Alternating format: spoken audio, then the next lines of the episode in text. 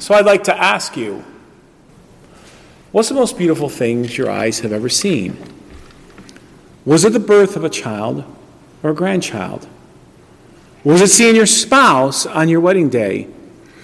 Was it a magnificent vacation to somewhere elaborate, like Hawaii or the Caribbeans?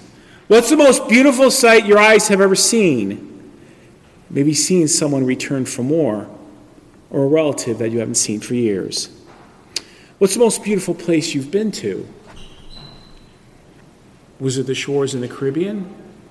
Was it the mountains of Colorado? Was it the inner passage of Alaska? Was it the glory of Rome or Venice?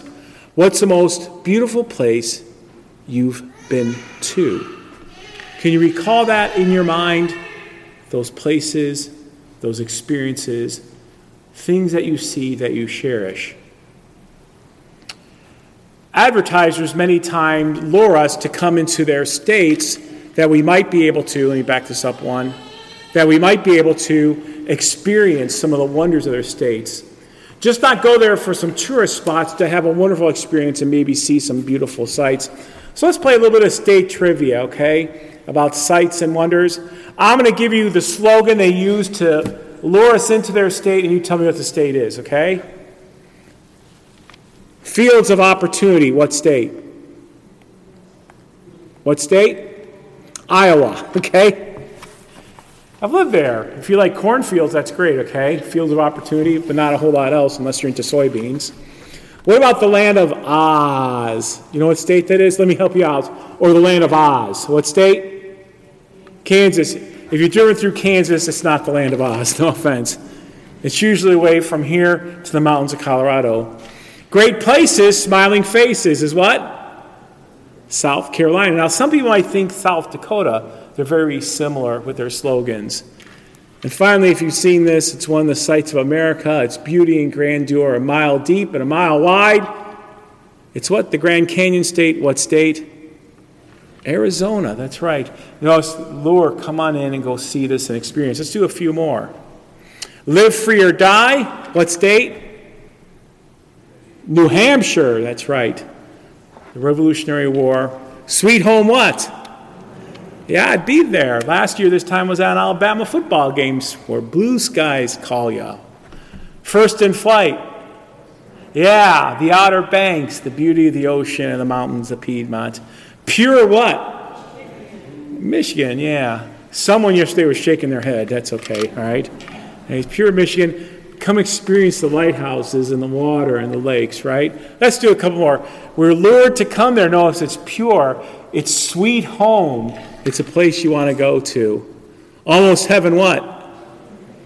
Yeah, West Virginia. I've ever ridden on or drove on the West Virginia Turnpike? It's not almost heaven. It's like, let's get out and get sick, okay? You ever been on the West Virginia Turnpike? It's not heaven, all right? Okay, sorry. Find it here. The heart of it all is what? I just drove through Cleveland yesterday. Never mind, all right? And finally, back to my man, my singer, Billy Joel, a New York what? State of mind. All these places lure us in to come and visit, to see these wonderful places, to visit and have these wonderful experiences, correct? I want to ask you another question. Do you have a bucket list? You know what a bucket list is? Things you want to do before you what? Kick the bucket and die. What are some places on your bucket list? Maybe the Caribbeans, Venice, Florence, Italy, maybe Mount Rainier and then beautiful Northwest. We're going to Washington, D.C. A bucket list. One thing on my bucket list is to see all 50 states, but I don't like to fly, so I'm trying to figure out how I'm going to get to Hawaii, okay? All right? We all have bucket lists. Beautiful things we want to see and experience, things we want to know. All right? So, right along those lines, who, what, or where are your treasures? I mean, what things value to you the most? What things do you cherish your most? Your family? Your portfolio? Your career? Your spouse? Your freedom? What are things you treasure the most? Your house? Your possessions? What is the thing in your heart that you value the most? And why do I ask that? Because while we've been talking about beautiful places and things we want to do and the wonders of this world, Jesus turns our head today And He wants us to see things much more grandeur in a different light. Can you read this with me? But store up for yourselves treasure in heaven, where moth and rust do not destroy, and where thieves break in and steal. For your treasure is, there your heart will be also. And while you and I live in the world, many times we are addicted to the world and we think that this world is the only world that exists. And Jesus says, listen, don't store up treasures on earth because one day somebody else will own it all. And one day it's not going to be worth it, worth a whole lot. And one day someone will forget you. Instead, store up treasures in heaven because that lasts forever. Value that because that goes on forever. And that is far better than anything here on this earth. And so today, we're on a unique day. Sunday, November 1st, it's All Saints' Day. When we commemorate, you see the candles? Those believers who died this past year who are with their Lord in peace and comfort. Remember those who died in the faith within the past 364 days. All Saints' Day, it just happens to be a Sunday too, when we recall Jesus' resurrection. So we sing for all the saints who from their labors rest, who thee by faith before the world confessed. And we remember them today. Did you hear all the names? Now, oftentimes, children will ask me this, and children will say, Pastor, what do you think heaven is like? What do you think heaven is like? And that's a very good question that children ask. So I'd like to take you through what heaven is actually like, okay? Well, we know God by his word, and heaven we will know him by beholding him. Could you please read 1 John 3, verse 2 with me? Read it together. Thank you. We shall see him as he is. The first thing about heaven is you and I will see God face to face in his full majesty. The first thing that's unique about heaven, when we get to heaven, we will see the face of God. Many times when people describe heaven, and after doing hundreds of funerals, someone will say, Well, today's a great day because my loved one is now with their daughter. Today's a great day because my loved one's now with their parents. Today's a great day because I know that my mother is now dancing with my father in heaven. Today's a great day because my loved one is now reunited with their loved ones in heaven. They are waiting for them at the door. I can't wait to be in heaven because I can't wait to be reunited with all my loved ones. But, friends in Christ, when we get to heaven, we will behold God face to face in His glory, and that'll make everything seem rather pale. Not as important. Not that those things don't matter, but when we see God face to face, that will fill us with such glory and joy, such incomprehensible contentment, that yes, we'll see our loved ones, but that is rather small compared to seeing God face to face. So the Apostle Thomas said, Jesus, you know, it'd be really cool. Show us the Father, and that'll be enough. Just show me God, Jesus, and you've done your stuff. And Jesus said, Thomas, how long have you been with me? Don't you know that I am my Father and one of those who have seen me have seen the Father? But in heaven, we get to see God in his full glory, and that'll be enough. That'll be sufficient. So, what's heaven like?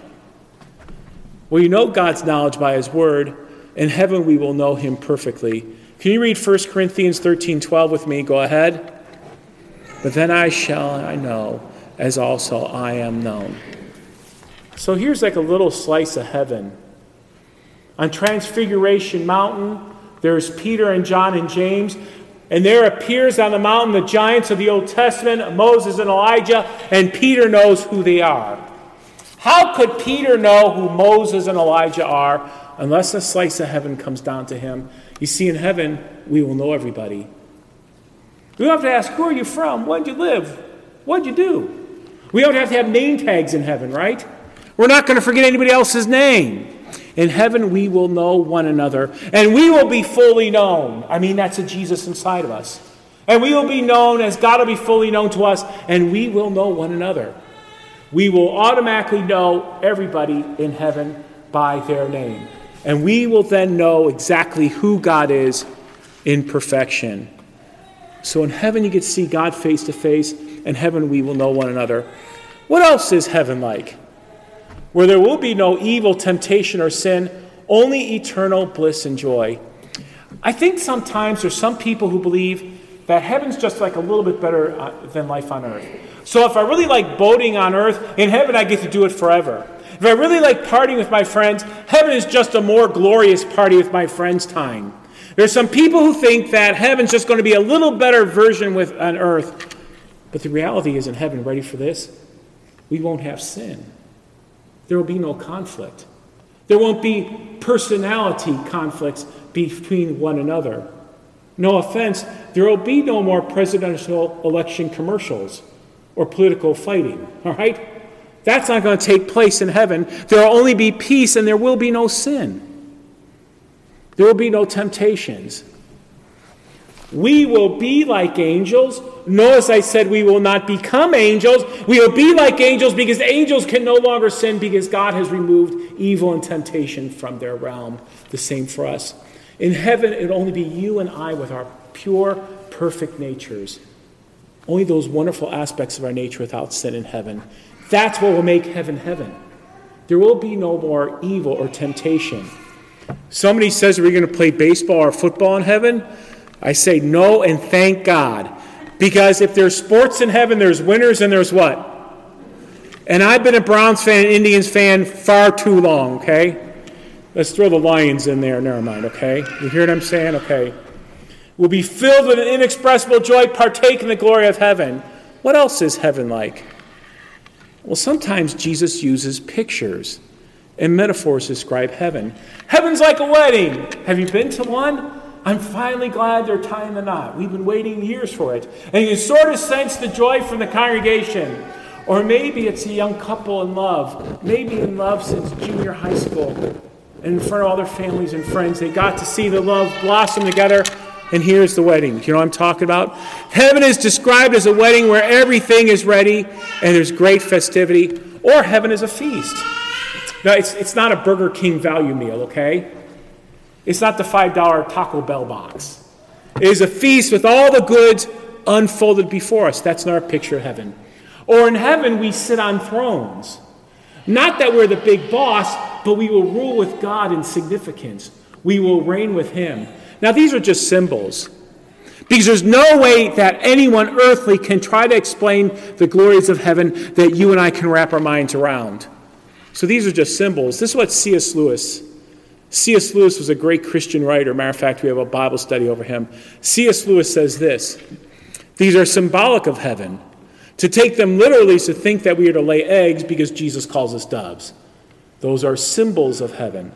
That's not what really is going to happen. It's just a way to describe the beauty of heaven. What else is heaven like? We get a perfect body. Woohoo! No more medications. No more aches or pains. No more doctor visits. No offense, no more dentists. No more whitening your teeth, correct? We will have perfect bodies in heaven, and Jesus' body is a prototype.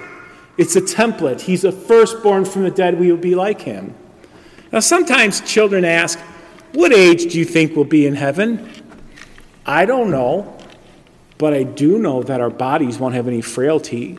We'll be able to do everything we did like when we were 15 or 18. Many people think that we'll be 33 in heaven. Why? Who was 33? Jesus was. We don't know, but we do know that we will have a perfect body. And we do believe in the resurrection of the dead. Our bodies will be reunited with our souls, and they'll be perfect like Jesus' body. What else is heaven like? Can you read 2 Corinthians 9 6 with me? reaping and sowing generously. Now read Matthew 5:12. Great is your reward. See in heaven there will be degrees of glory. Now don't worry, it's not like someone's driving a Kia and somebody else is going to be driving a BMW. It's not like someone's living in government housing and somebody's living in a palace. There will be degrees of glory based upon what a person did on earth. For a person on earth who sacrificed, who worked hard for the Lord, for a person on earth who's maybe even martyred for their faith, they might have a greater degree of glory. But don't worry, it's not going to matter to us. It's not like someone's going to be walking around earth and somebody's going to have a limousine ride in heaven. That's not what it's like. But there will be degrees of glory. The Bible tells us that. However, about heaven, there's one more. Let me pull it back. about heaven, there's no degree of bliss or contentment. We will all have perfect peace and joy. There will be no sin. It's a paradise not known on earth, and it lasts forever. Sorry, heaven isn't going to be boring where we sit on puffy clouds playing the harps. That's nice for cartoons and magazines, but that's not the reality. What's heaven like? Face to face with God. We know one another. There's no sin. Perfect bodies, only eternal bliss and joy. So, why do I bring that up? Because we look forward to heaven, where there is no pain or suffering, and we keep on keeping on. So, what's your burden? Your health? A loved one's health? Concerned about our nation? Concerned about Tuesday? What's our burden? Pain from loss? Anxiety over jobs and careers? Pain over lost loved ones? Pain over broken relationships? Whatever it is, we keep on keeping on. Fight the good fight with all your might. Keep on running the race. Look forward to the prize. Remember, brothers and sisters in Christ, heaven awaits us. Look forward to that. This world is temporary, that world is eternal. I'm not ashamed of the gospel because it's our future home. It's Jesus died for me. And we're promised that no matter what we experience now, when we all experience it, the pain and the hardship of life, we're promised into an inheritance that can never perish, spoil, or fade. So fight the good fight, run the race, keep on keeping on, be faithful unto death. Heaven's there. Let that push us on, let that pull us on, let that motivate us. What a blessing that is. And so today is All Saints' Day. Remember those who've gone before us in faith. And friends in Christ, one day my name will be on that list. One day, your name will be on that list. One day, somebody else will be reading your name and my name on that list. And our hope and prayer and promise through Jesus is that we will be with him in heaven. We will be with him in heaven in peace because we are God's saints redeemed by Jesus Christ. So, how about this for a closing thought? You've heard this before, you've heard these lyrics.